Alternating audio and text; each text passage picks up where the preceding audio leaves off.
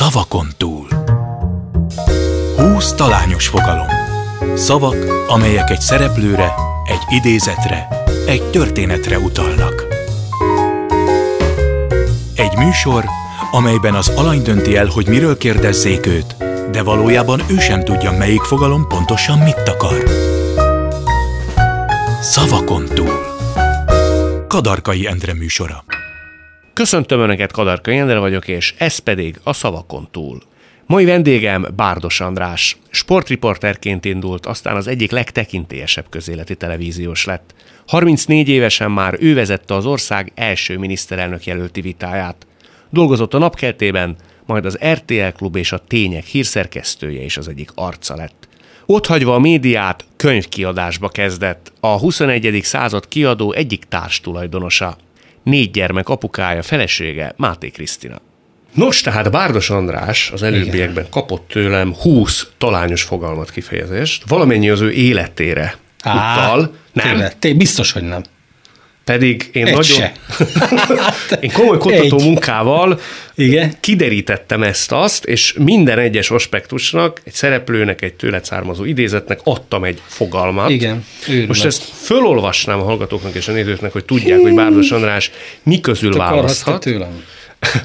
Béke veled, kalmárvér, azt meséld el Pista, hogy volt, valódi dobbantó, mi hiányzik, mágnes, újult erővel, bizalomkör, későn jött, irányadó, kevés is elég, gyerekbetegség, kimerevített pillanat, találkozások, nem tudhatom, levelét megírta, szirénhang, egyszer véget ér, hol a helyem? András azt mondta, hogy maximum egyről van valamilyen fajta Hát egyre van tippem, de az meg annyira távoli, hogy nem tudom elképzelni, mit akarsz attól, úgyhogy Melyik legyen? Mert hogy te fogod kiválasztani, mondjuk el hallgatónk, ha esetleg valaki ezt most sallaná, vagy nézni először. Mindig legyen a vendég... az egyes most, jó, aztán majd meglátjuk. Béke veled, gőzöm nincs, mit akarsz?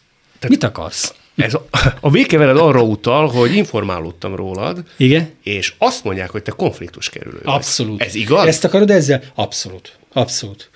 Figyelj, a, a, mindig az voltam, de mióta tanulom a kommunikációt, azért az nem ma kezdődött, meg tanítom, a, vagy tanulom a, a vezetést, meg az üzletemberséget azóta végképp. A, a, a, mondj nekem valami, mire jó, tessék, mire jó a konfliktus? Mondd el. Gőzkieresztésnek.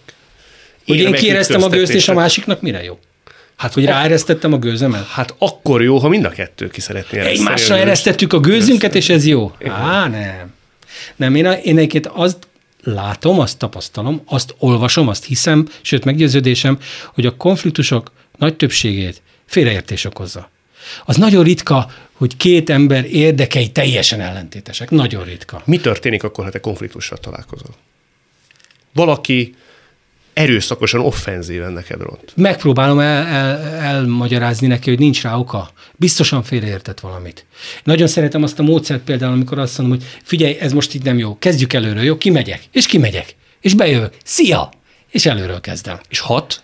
Hát nem mindig, nem mindig. Tehát vannak emberek, akik imádják a konfliktust. Vannak, vannak akik egyszerűen csak a háborúban élnek. Én ezt is el tudom fogadni. Volt nekem ilyen kolléginám, akivel az volt a tapasztalatom, hogy őt egyszerűen el kell kerülni. Tehát ővele semmi más baj nem volt, csak hogy imádta a konfliktust. Én a konfliktusban megbénulok. Tehát például, ha veled elkezdenek kiabálni, akkor te le, lefagysz?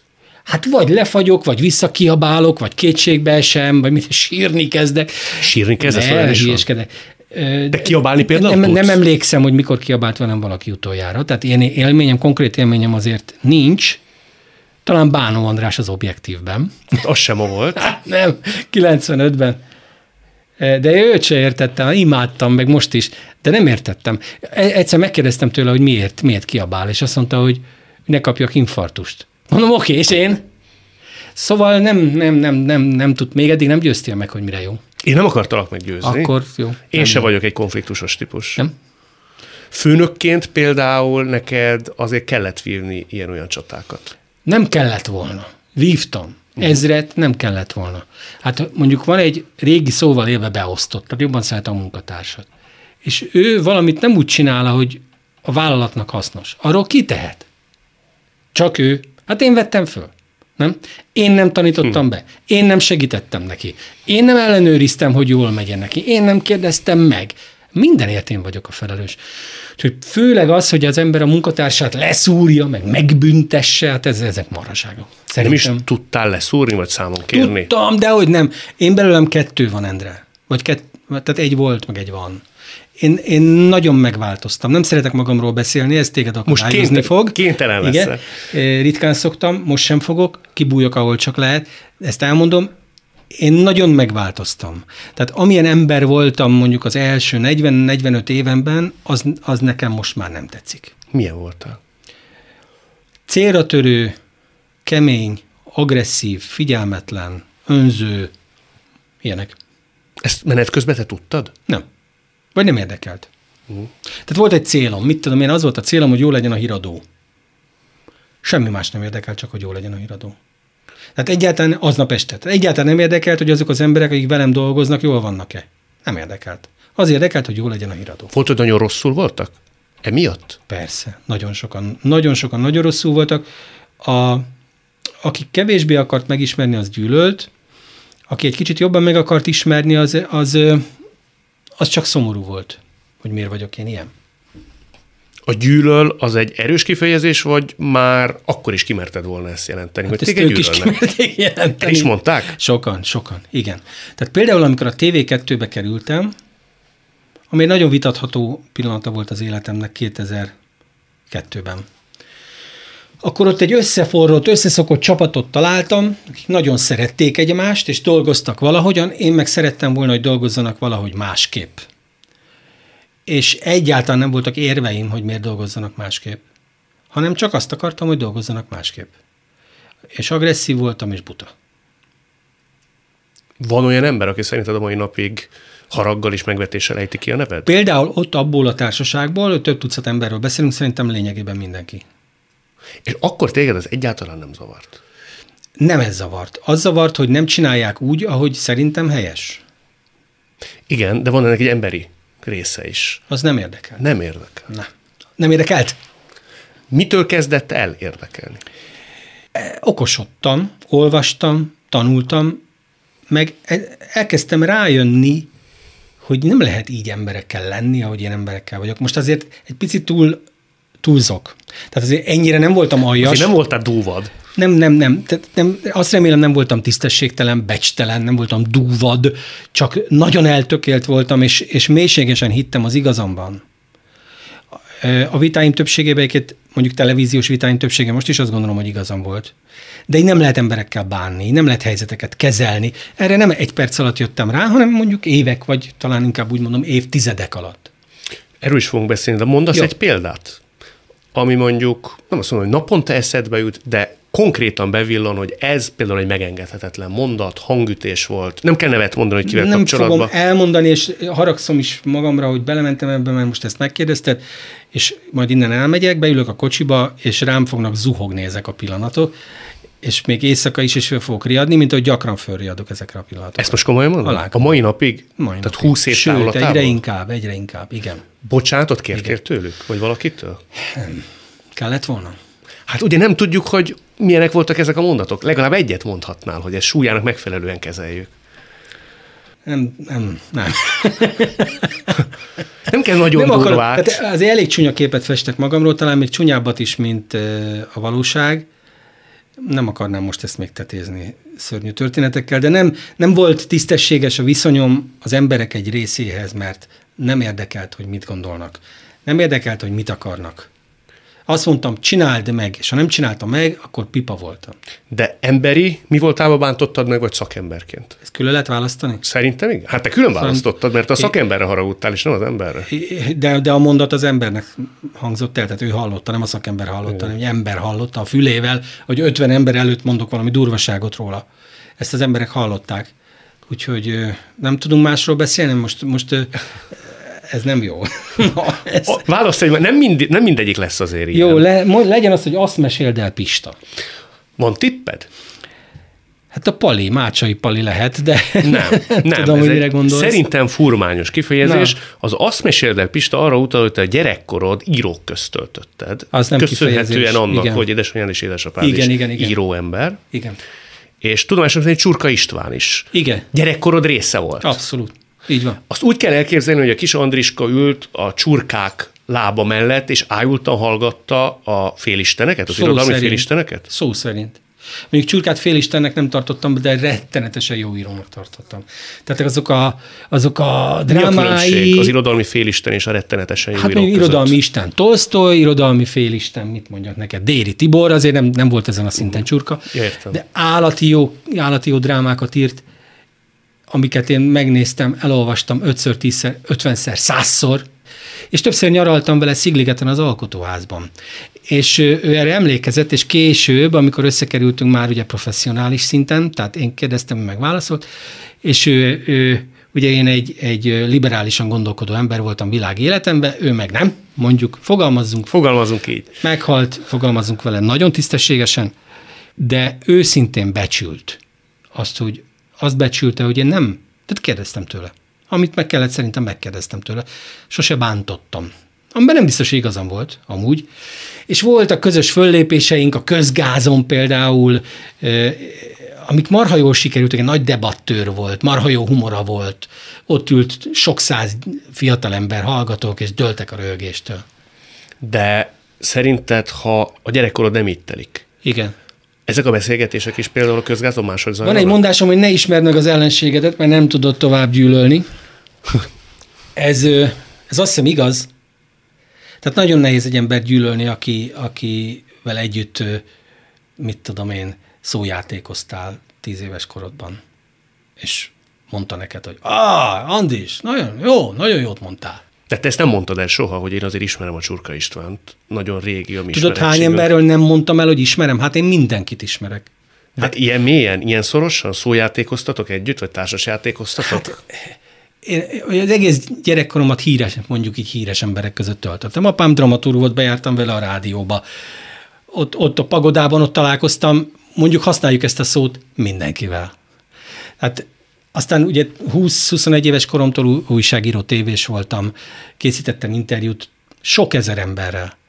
Azokból, akiket mondjuk tíz évvel ezelőtt Magyarországon ismertek, mindegyikkel készítettem interjút, nem egyet, ötöt, tizet, lehet, hogy ötvenet. van arra nézve szabály, hogy jobb vagy rosszabb lesz az interjú attól, hogy van egy előtörténetetek? Privát? Nincs, nincs. Tehát ezt te is tudod, hogy erre nincs, nincsen szabály. Hát egy interjú akkor is lehet jó, hogyha nem találkoztatok még soha, akkor is lehet jó, ha együtt nőttetek fel. Meg csapnivaló is. Megcsapni való is, igen. Azt hiszem az interjú csak akkor lehet jó, ha őszinte, és akkor biztosan rossz lesz, ha nem az.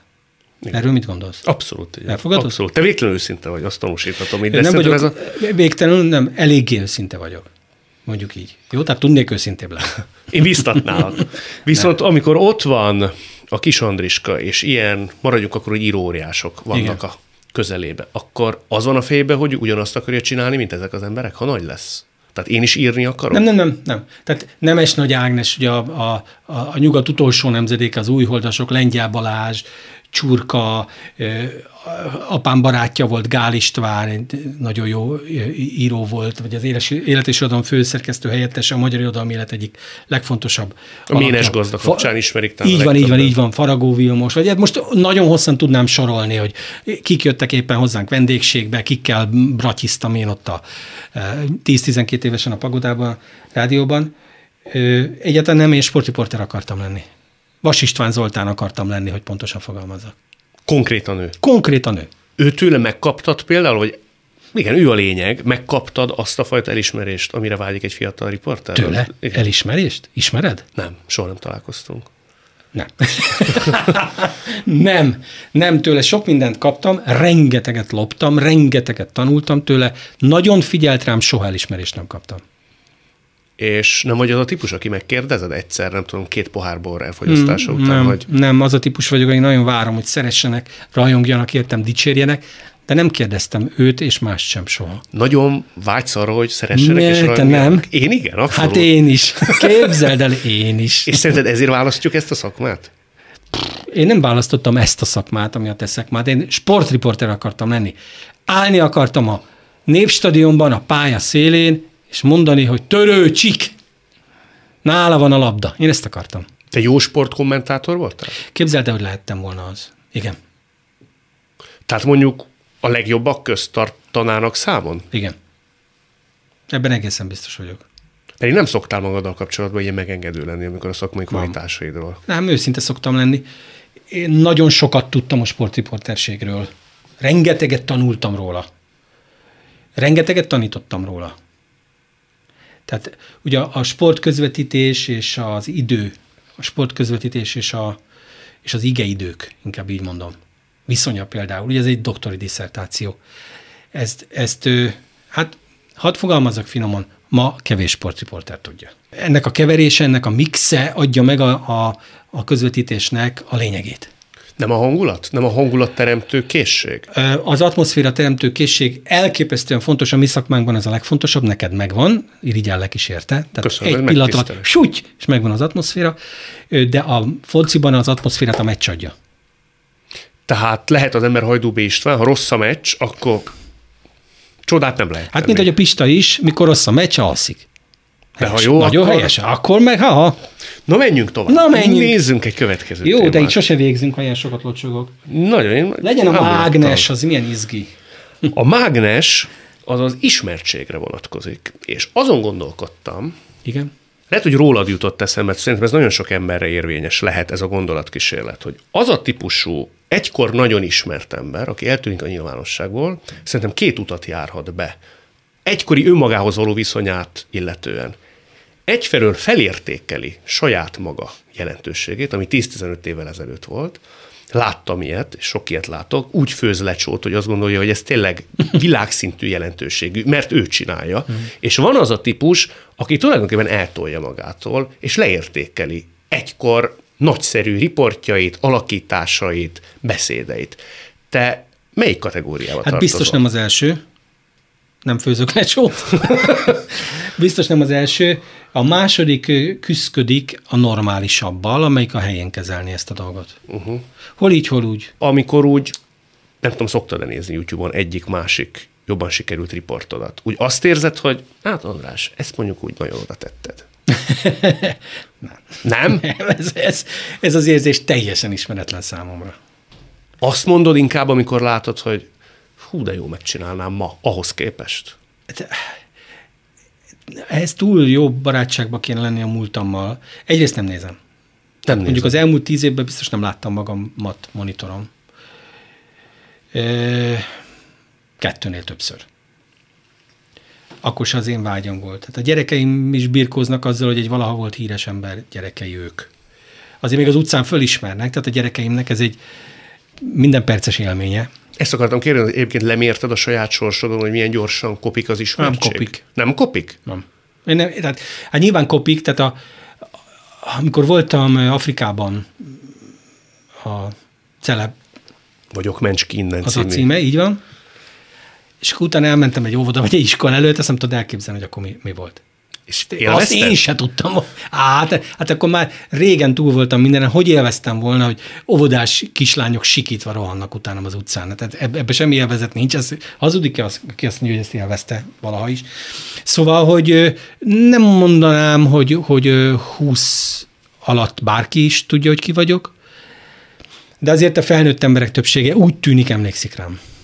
Fájna, hogyha az elmúlna? Hát most, Endre, hát ez, ez egy, ez, nem akarok vele tiszteletlen lenni, de ez milyen kérdés? Hát persze, hogy fájna, Van olyan kollégád, aki azt mondta, hogy nem. aki azt mondta. Én, uh-huh. Egyiket én is mondhatom. Nem fogod ide küldeni a fájna rendőrséget, vagy azt, amit, hogy hazudsz. Fájna. Fájna. Volt olyan, amikor valakinek a szemén azt láttad, noha azt gondoltad, hogy ismer. Hát figyelj, de olyan dolgokat mondok el, amiket nem szoktam. Úgyhogy ha megnézik a legközelebbi barátaim, azt fogják mondani, hogy velünk miért nem vagy ilyen, ilyen? Hogy ugye egyre többet betűzöm a nevemet. Uh-huh. Bocsánat. Ez új. Jó estét kívánok, szeretnék egy asztalt foglalni Bárdos András névre. Hány órára tetszik jönni? Este nyolcra. És hányan? Négyen. Mondanám még egyszer a nevét? Bárdos András. Milyen András? Bárdos András. Eh, Ilyen nem volt régen. De ez, de ez, tehát Endre, tehát nem, nem úgy van, hogy utána másfél órát zokogok, hogy nem, a kisasszony nem ismerte a nevemet, tehát sem, semmi ilyesmi nincsen. Kérdeztél, én meg válaszolok, hogy egyre többet betűzöm. Uh-huh. És akkor mondjuk 25 évvel ezelőtt ez hogy nézett ki, amikor bemondtad, hogy Bárdos Nem András? így. Nem így. Tehát a legjobb asztalt kaptad valószínűleg. Bárdos úr, várjuk szeretettel. Igen. Igen. És az úgy, az jól esett. Hát igen, Endre, tehát hogy mész egy társasággal, és nálad százszor értékesebb emberek vannak, nem tudom, egy, egy korázigazgató, egy, most nem, hülyeséget beszélek, tök mindegy, egy, egy ismert író, nem tudom ki, és odamész, és csak te vagy érdekes. Hát persze, ez egyszerre kínos is, meg megérdemeletlen, kiérdemeletlen, meg, meg hát nyilván hát az embernek az egóját, azt, azt szépen építgeti. Hát nekem szép nagyra építette az egómat, ez kétségtelen. Most már annyit mondott, hogy tehát te egy felfúvalkodott ember voltál akkor? Volt egy időszak, amikor egy ilyen igazi hólyag voltál? Már bocsánat, de azt mondod, hogy annyira építette, annyira nem szeretted egykori önmagad, hogy lassan egy ilyen kép Onnan bontakozik ki. nézve, ahol most vagyok, igen. Tervezed azt, ha már megint ide kanyarodunk vissza, hogy egyszer egy-két olyan embert, akivel kapcsolatban felriadsz a mai napig álmodban, hogy mit mondtál neki, hogy fölhívod, és azt mondod, hogy nem iszunk meg egy kávét. Én egy hólyag voltam, ne haragudj. Egy emberrel megtettem. És tudod, mi történt? Nem hitt el. Már a Amit megbánást? mondtam neki. Elmondtam, tehát nagyon csúnyán viselkedtem vele, amit soha nem értett meg. Kicsit megérdemelte, de, de akkor se szabad így viselkedni, és elmondtam neki, hogy miért viselkedtem vele úgy, egy rajta teljesen kívülálló okból, egy abszolút önző okból, amit valamit el akartam. És nem hitt el. Úgyhogy kicsit elment tőle a kedvem. Te mondd, és a nosztalgiát azért valamennyire szóba hoznám. Nem is az, hogy amikor látsz egy interjút, vagy híradót, akkor mit érzel, hanem nekem az jutott eszem, hogy egyszer egy interjúban azt hallottam, hogy Mester Ákos, mondom a fiataloknak, aki nagyon meghatározó ö, ikonja volt a magyar közéleti újságírásnak, azt mondta, hogy hosszú-hosszú évekkel később is sokszor arra ébred, hogy elindul a Rákóczi induló, és nincs benne a stúdióban. Mm. Neked van ilyen? Van. Van, ö, volt egy rémálmom, hogy meccset közvetítek, és elkezd esni az eső, ugye akkor, amikor én elkezdtem meccset közvetíteni, nem bezárt helyiségekből közvetítek, a pályaszéléről. És elkezd esni, és eláznak a papírjaim, és nem tudom, hogy mi történt korábban, mert ugyan fölírtam, de eláztak a papírok. És ez, a, ez az álmom, képzeld el, hogy ma is még néha visszatér. Ha a kérdéseid arra irányulnak, hogy, hogy mondjam azt, hogy hát azért de jó volna még egy kicsit, hogyha helyet cserélhetnék, vagy nem, nincs ilyen gondolatom, biztos fogok még. Tehát nem vagyok annyira öreg, hogy kimondhassam, hogy nem fogok, nyilván fogok. Tehát fogsz te még kérdezni? Biztosan, biztosan. De nincs bennem olyan vágy, hogy úristen, én de szeretnék jobb lenni, mint az Endre. Vagy Hát mert jobb vagy. Hát ugyan persze, már. hogy. Vagy a nem tudom ki. Ez elmúlt. Tudod is, hogy mikor? Mindig a TV2-höz kanyarodok vissza, mert ott eltöltöttem hét nagyon-nagyon nehéz évet. A nehéz alatt mit kell érteni? Keserveset. Ki múlott, hogy ez keserves volt? Te voltál nem kompatibilis a TV2-vel, vagy a TV2 tette számodra keservessé? Teljesen inkompatibilis voltam a TV2-vel, ott volt egy vállalati kultúra, ami olyan volt, amilyen, én meg valami teljesen más voltam. É, igen, tehát az egy, az, egy, az egy fájdalmas hét év volt. Ráadásul ugye együtt vezettünk híradót a feleségemmel, amire rábeszélt minket Kereszti Gábor vezérigazgató, önzésből is, jó szándékból is, tehát nem volt benne semmi árt, amúgy sincs benne semmiféle gonoszság vagy ártani vágyás, és azt én nem szerettem. De mit nem szerettél benne? Nem szerettem Krisztával együtt dolgozni. Szerintem ő se. De annyira nem szerettünk, hogy sose beszéltük meg, azóta se beszéltük ezt meg. Azóta se beszéltétek meg. Nem. Nem, az tök jó volt, hogy ő akkor gyereket tudott szülni, volt, aki meg, meg összerakja a szövegeit, meg segít neki, meg nem tudom micsoda. Nagyon kényelmes volt, de nem szerettük azt mi. De mit nem szerettetek benne? A támadhatóságot. Már hogy a nézők részéről? Nem, a nézők nem támadtak minket. Vágó Istvántól hallottam, hát, majd tíz éve azt a gondolatot, hogy Andris, minket még szerettek. Ezt én értettem, mert engem még szerettek. Tehát ugye ma már a tévésztár az arra való, hogy szaros lufival dobáljuk az arcképét. Ettől tévésztár, és ezért megy valaki tévésztárnak, mert azt akarja, hogy ő ebből éljen majd meg. Amikor én elkezdtem dolgozni a 80-as évek végén, akkor ez nem így volt. Ott van a feleséged, támadható vagy. Valaki azt mondja a feleségedre, hogy miért szemű, téged támadott meg. Hatalmas támadási felületet adtunk magunkon, sokan bántottak minket, mi is sok embert bántottunk, rossz volt. Na, Ma már nem vágnál bele. Akkor eszemmel újra belevágnék, nyilvánvalóan, óriási lehetőség volt az egész. Mai a szemmel nem tudom, mert nem tudom, nem tudom ki az, aki egy ilyet visszautasít. Ennyi, ennyi szereplési lehetőséget, ilyen karriert, ilyen kényelmet, ennyi pénzt. Nem tudom. Horogba váltatok el a TV2-vel? Mi ez a TV2? Az akkori TV2, vagy akkori vezetéssel, akkor inkább így mondom. Nem. Nem? Nem. Nem, egy, egy, egy közös vágy volt, ami ki tudja milyen frusztrációkból ők elagresszívkodtak az utolsó órákban. A legutolsó órákban? Nem, az utolsó órákban, uh-huh. igen. Érthetetlenül. Tehát személyeskedésig menően? Nem, mert velem nagyon nehéz személyeskedni, és nem, meg se próbáltak, és nem is volt semmi ilyesmi, hanem tehát volt egy kölcsönös vágy, hogy váljunk meg egymástól. Ez ki, ki volt fejezve és a befejező aktus az egy szabályszerű multinacionális cégtől való kirugás lett. Ennek a kommunikációjával, ennek a megalázásra törekvő részleteivel teljesen értelmetlenül, akkor mindenki tudta, hogy mindenki ugyanazt akarja. Uh-huh. Tehát úgy tűnt, vagy az volt a kommunikáció, hogy titeket kirúgtak. Az, igen, az. Az kommunikálta akkor a TV2, hogy minket kirúgtak. Ami szerinted nem igaz. Hát de, hát a végén kirúgta. Csak nem így indult a történet, hát hogy nem, jól ért. Nem, tehát egy, egy hossz, hosszan alakuló viszony volt, ami mindenki tudta, hogy mindenki azt akarja, hogy legyen vége. És a végén kirúgtak. Viszont ugye azt mondod, hogy a TV2-nél kezdődtek ezek a fásultság, nem tudom, minek nevezzem. Ennek kiégés, a jelei, kiégés, kiégés jelei. Kiégés, igen, az, az, az kiégés, egy megalapozott szó? úgy hívja, meg abszolút megalapozott szó. És az egész generációmra igaz, Endre, te hány éves vagy? Bocsánat. 36. 36. Igen, többnek nézel ki. Ezt most komolyan mondod? Többnek nézel ki, igen, tehát férfiasabbnak, és azon kívül meg annyira régen vagy, hogy senki se gondolja szerintem, hogy te 36 éves vagy. Pedig sajnos már közel Mikor vagyok a 40. 18 évesen. Hát napkertében. Ezért valószínű. Ezért. ezért. Én az eszemet tudom ott a kadarkai. Ez itt továbbra is a szavakon túl Bárdos Andrással. 34 éves voltam, amikor az első miniszterelnök jelölti vitát vezettem. Tudod, hogy hány éves vagy? Hm. Egy kölyök. Azt nem tudod, hogy ez 20 évvel később, hogy a mi beszélgetésünk hogy fog majd neked tűnni, ha eszedbe jut. De én tudom, 34 évesen egy kölyök voltam, és azóta minden évben meg, megdupláztam a tudásomat. Most nem tudok visszafelé így számolni, de hát a mostanihoz képest mekkora lehetett a tudásom, mikor ott ült velem szemben Horn és Orbán. Azután mi jöhet? Tehát, hogy elértél tulajdonképpen a, a szakma csúcsára, Igen. és valami fajta ambíció csökkenést vettél észre magadon? Hát még egy darabig nem, de egy idő után igen. Tehát nyilván nem 34 évesen. De ugye azokat a vitákat, amiket mondjuk egy, egy hírigazgatónak, vagy egy főszerkesztőnek meg kell vívni a munkatársaival.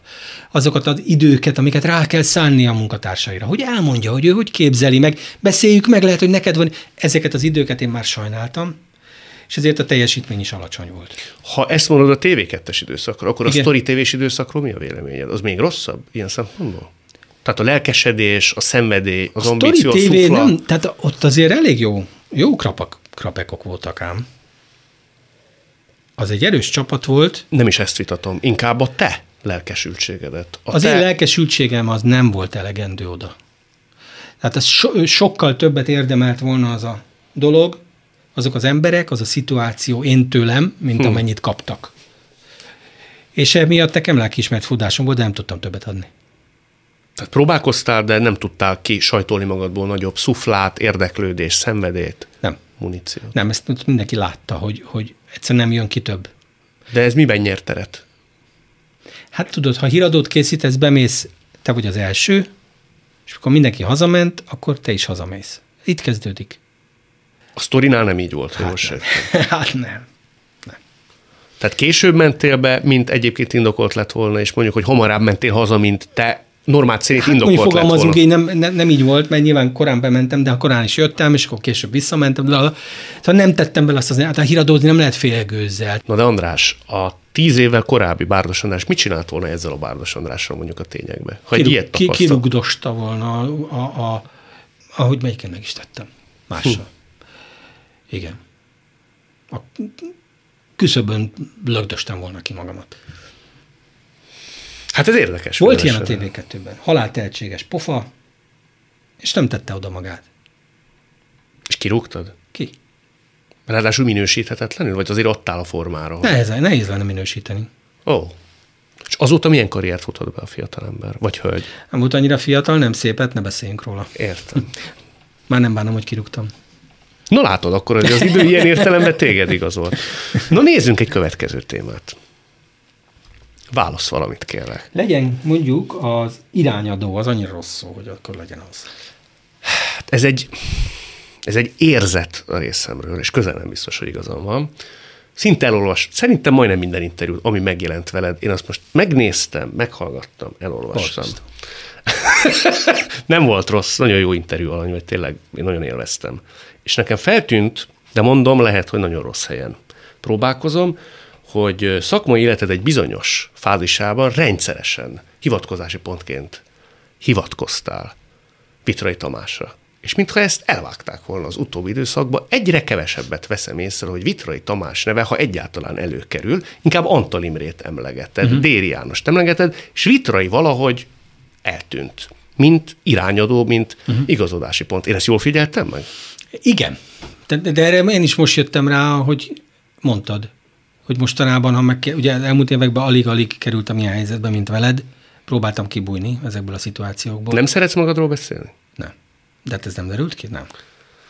Úgy tűnik, hogy azért élvezed ezt az egész milliót, hogy, hogy Hát figyelj, most nem, nem akarok nyolni neked, egy jó riporter vagy, jól hallgatsz. Nem, nem, nem dumálsz közben, amikor nem kell. Jól nézel, tekinteteddel kérdezel. Hát ahogy kell. köszönöm. Ö, Úgyhogy de, de, de, de, de, de többet hivatkozom mostanában Dérire és Antal Imrére, de nem hiszem, hogy ennek oka van. Tehát Vitraitól több generáció tanulta meg, a, vagy próbálta meg tanulni a természetességet.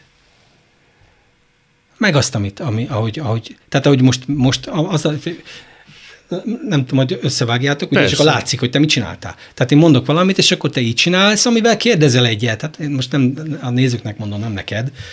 Ugye ezt, ezt, ezt azért Magyarországon Vitrai csinálta először, ő csinálta a legjobban, és ezt mind tőle próbáltuk ellopni. Nem volt Te is. Igen, absz- én mindenkitől. Persze. Tehát én mindenkitől. Én azt nem is szégyellem. Igen. Tehát nagyon sok embernek igyekeztem ilyen értelemben elcsenni a Igen, de legjobbát. Déri Jánostól kevesebbet tanultál, mint Vitraitól, ezt, ezt nyilvánvalóan látszik rajta. Igen, igen. Tőled rengeteget tanultam, Ja, de ezt most, ezt most a nézőket ezt szerintem kevésbé, ez már nagyon szakmai lenne, viszont nincs ott valami szakmai vagy emberi vita közted és vitrai között? Nem volt valami konfliktus, ami úgy hirtelenjébe elvágta ennek a folytonosságát? Vitrai Tamással, akinek nem volt soha konfliktusa, az nem találkozott még Vitrai Tamással. Tehát Vitrai Tamás nem került életében a konfliktust. Velem is volt konfliktusa. Nem igazán súlyos, de volt.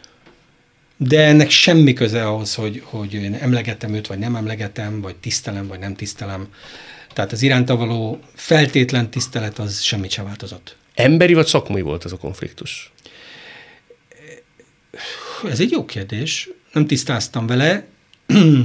Szerintem abszolút szakmai kérdésben emberi volt a konfliktus. De nem akarom, hogy az jön ki belőle, hogy ebből bármi következett. Ez 11 néhány évvel ezelőtt volt. És tehát én nem lettem Vitrai Tamásnak olyan barátja, amilyen a feleségem lett. Hogy a feleségem tanította, nem tudom, nem tudom. De nem is kell ez, meg nem is akartam ebbe belemászni. Tehát a feleségem ö, azt hiszem, hogy, azt hiszem, hogy, hogy nagyon jó barátja. Még akkor is, hogyha, hogyha a Krisztina ideje az véges, mondjuk finoman fogalmazva. Ezt hogy érted? Hát senkire se jut elég Ja, ja, ideje ja, ja, szegénynek. értem. Szerintem Vitrai Tamásra sem, amiatt rettenetes lelkiismeret fudása van. Tehát ők, a Krisztina oldaláról tudom, ők barátok. Tehát a Krisztina idős barátjaként szereti Vitrai Tamást. Nem is akartam én ebbe igazából belefolyni. Ez azért is érdekes kérdés, mert az interjú könyvedbe, a Mit szól hozzánkba, ugye Vitrai Tamás írta az egyik ajánlót Gönc Árpád mellett. És emlékeim szerint azt mondta, hogy talán szellemiségébe, megközelítésébe, habitusába, a hozzá legközelebb álló fiatal kollega, az te vagy? Tehát ilyen értelemben lehetett volna köztetek valami fajta szorosabb emberi viszony, barátság. Hát úgy szórja a jó Isten a barátságot a mi szakmánkban? Nem nagyon. Neked sok van? Nem, nem. Szakmában Neked kevesebb. Sok. Különösen hasonló ö, műfajú emberek esetén ritka szerintem. Igen. Igen. Elégedett vagyok azzal az egyel-kettővel. Tehát ö, az, hogyha bajom van, akkor fölhívhatom Stájuditot,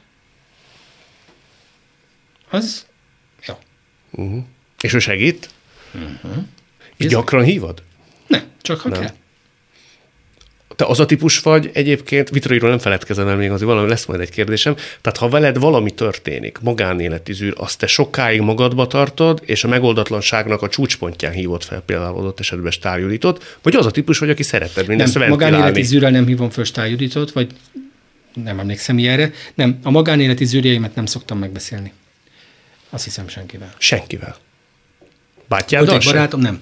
Ő volt egy barátom, 25 éven át, ővele, ővele beszéltem meg. És ez miért szakadt meg? Azt ne kérdezd meg. Uh-huh. De akkor ez is konfliktus, ha jól sejtem. Nevezzük annak. Nevezzük annak.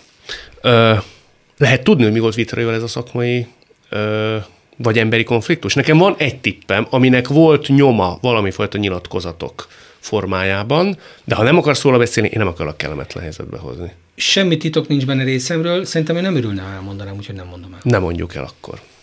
Akkor menjünk tovább. Válasz kérlek egy következő témát. Legyen mondjuk a nem tudhatom. Az jó? Hát azt mondtad egy interjúban, hogy egy betegesen bizonytalan ember vagy. És az engem meglepett.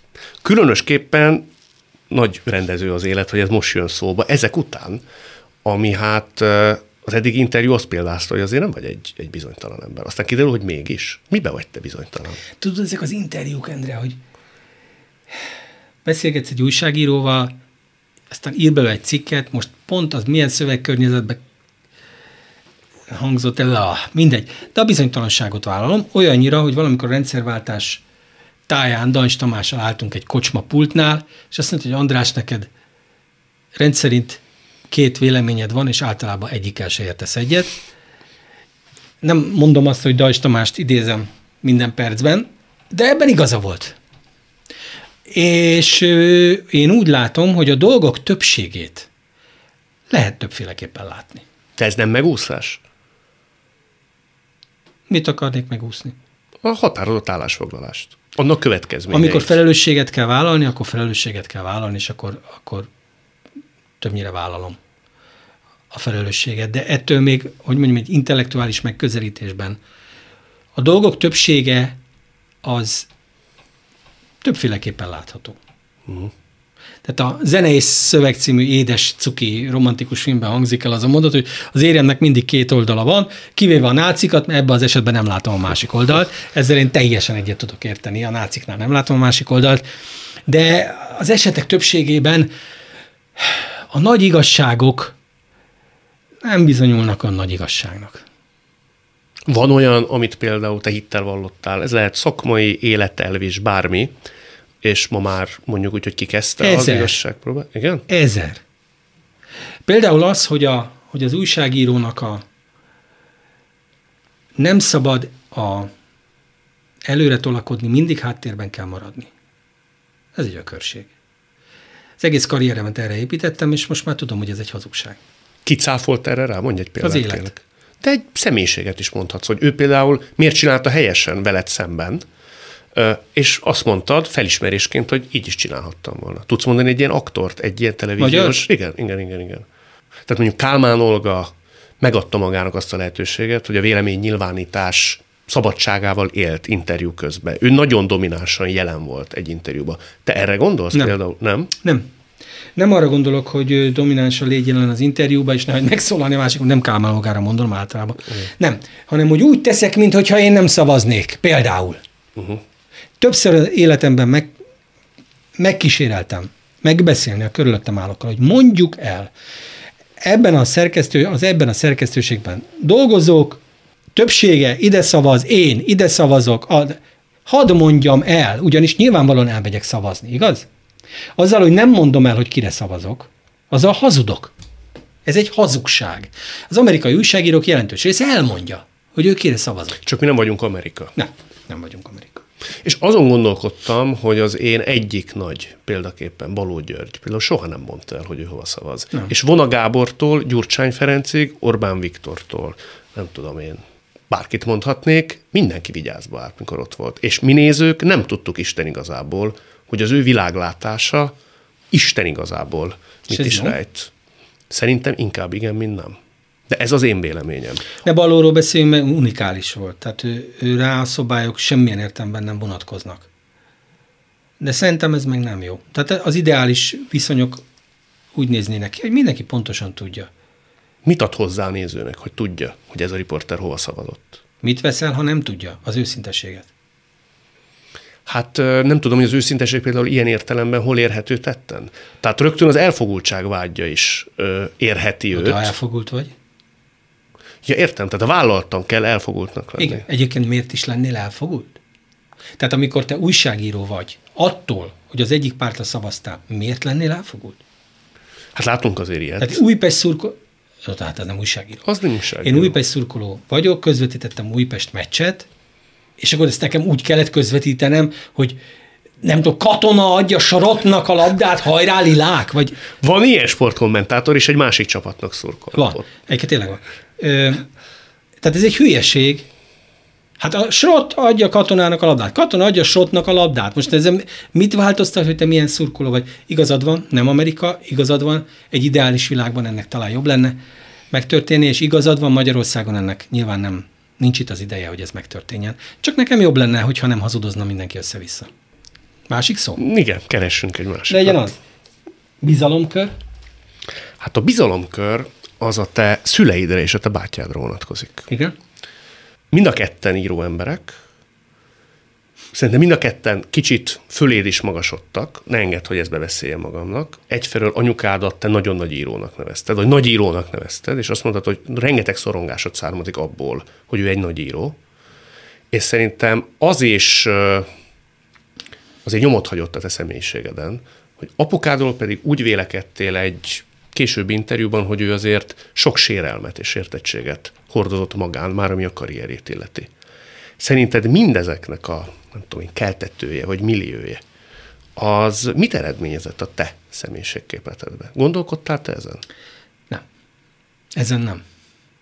De nem azért nem, mert hülyeséget kérdeztél, hanem mert ö, nem akarok ezen gondolkodni.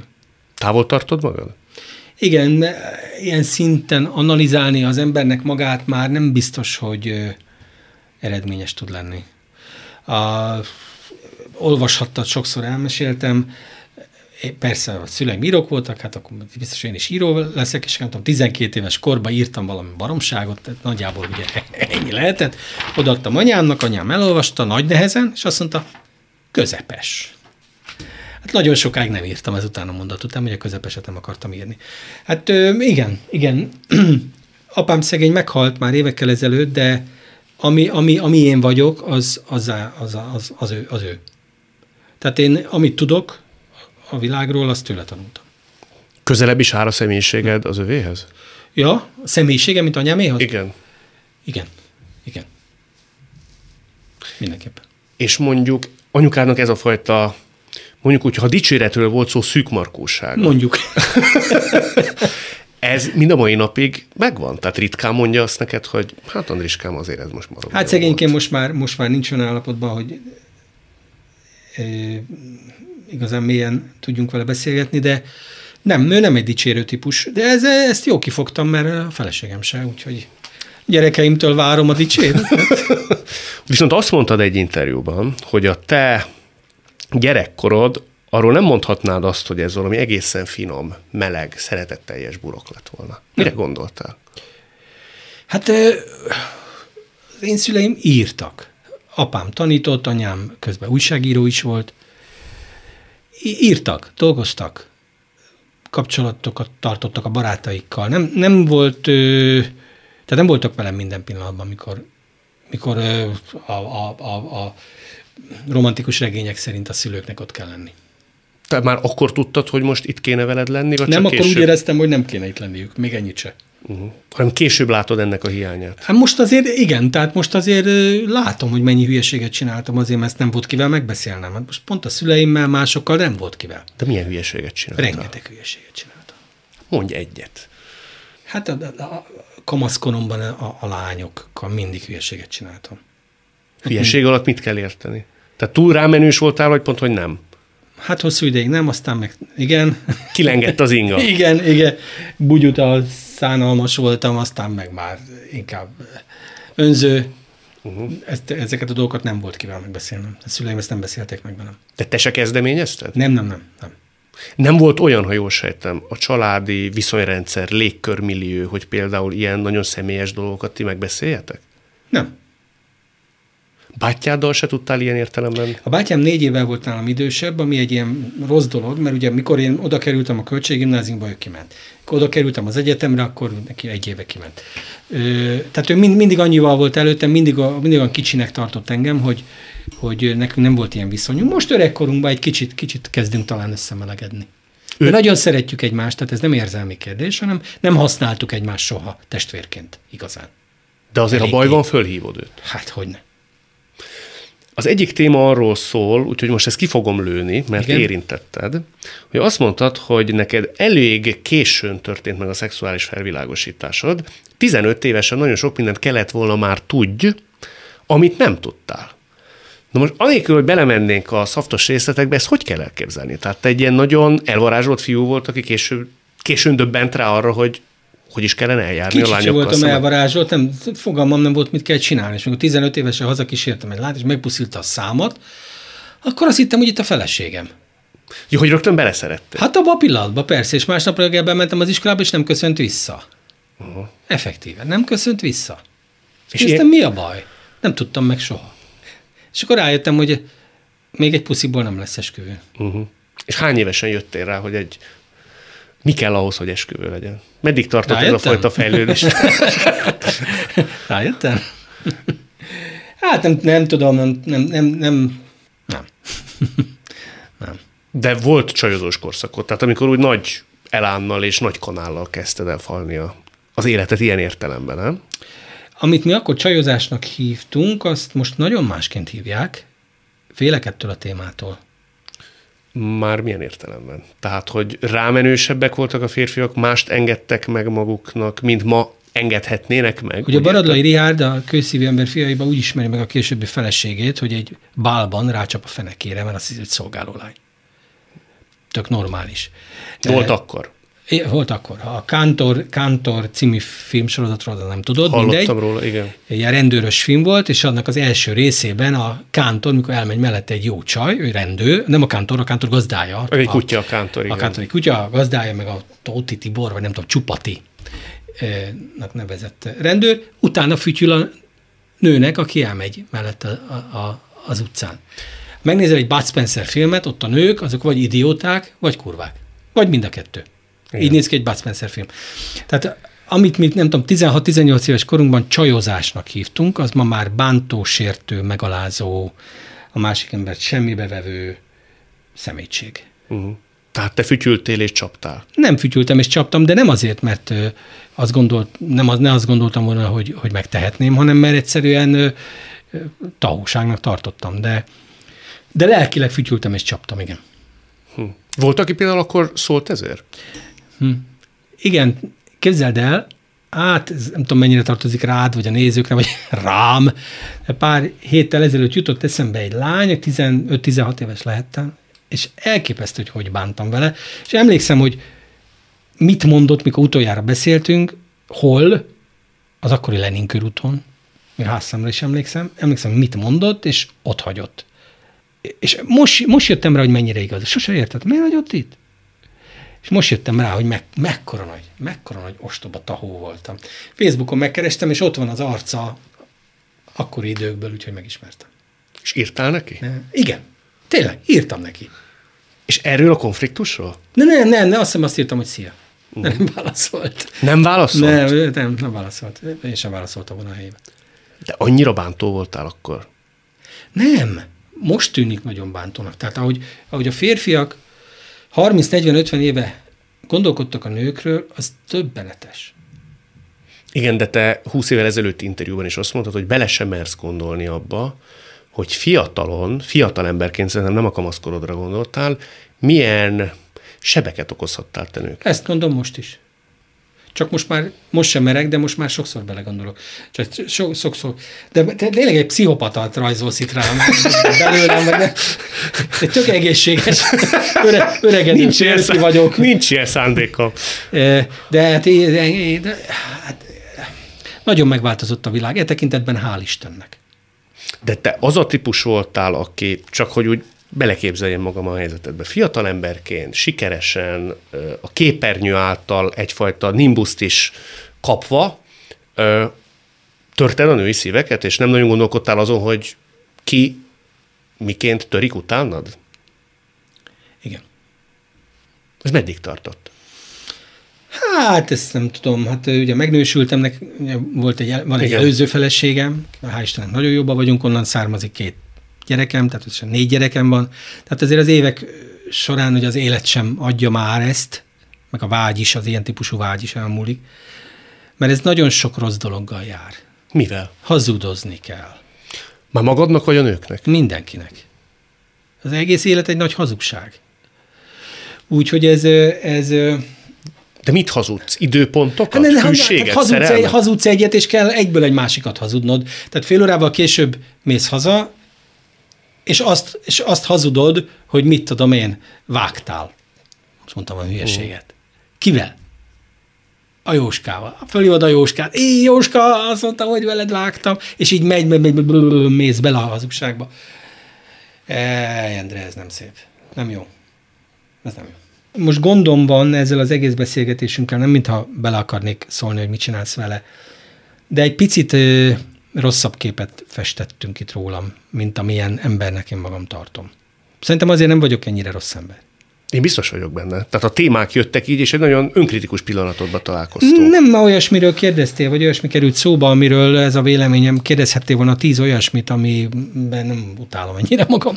Végezetül beszéljünk egy kicsit, már csak ha itt a nagy tétről és az újságírásról és beszéltünk, hogy azért megtaláltad az új szakmai szerelmet, ez pedig a könyvkiadás. Úgy van. Vagy olyan jó könyvkiadó, mint amilyen televíziós voltál? Ugye ebből az következik, hogy jó televíziósnak Hát ez nyilvánvaló, Magam. ez- Én nem tartom magam különösebben az jó televíziósnak, ez jó hírszerkesztő voltam, Endre. Szerintem én egy jó hírszerkesztő voltam. Hogy mennyire voltam jó televíziós, nem tudom. Hát az az én hivatásom, ha lehet ilyet mondani. Az újságírás, az a tanult szakmám. Abba öltem bele sok-sok-sok-sok évtizedet. Tehát, hogyha a sors úgy hozza, hogy még 20-30 év múlva is könyvkiadó lehetek, akkor elképzelhető, hogy ezt a szakmát is megtanulom majd annyira. De hát én szerintem híremberként a legjobbak közt voltam Magyarországon. Talán azt is merem mondani, volt olyan időszak, mikor nem is volt nálam jobb. Ez mikor volt? Ezt mikorra teszed? Ott az RTL. Az, azt gondolom, hogy abban az időszakban én, én illetve nyilván Kreszti Bortól tanultam rengeteget, hát ő jobb volt nálam, de ott azt, azt gondolom, hogy azért ott, ott én biztos, hogy a legjobbak közt voltam. Könyvkiadásban nagyon messze vagyok a legjobbaktól, viszont van mit tanulni. Te okoz neked, ad neked annyi örömet, mint amikor Isten igazából lubickoltál a televíziózásban? De azt, tehát azt az örömet, amikor fél hét van, megszólal a főcím, és tudod, hogy most olyat fogsz mondani 20 másodperc múlva, hogy otthon három millió ember azt mondja, hogy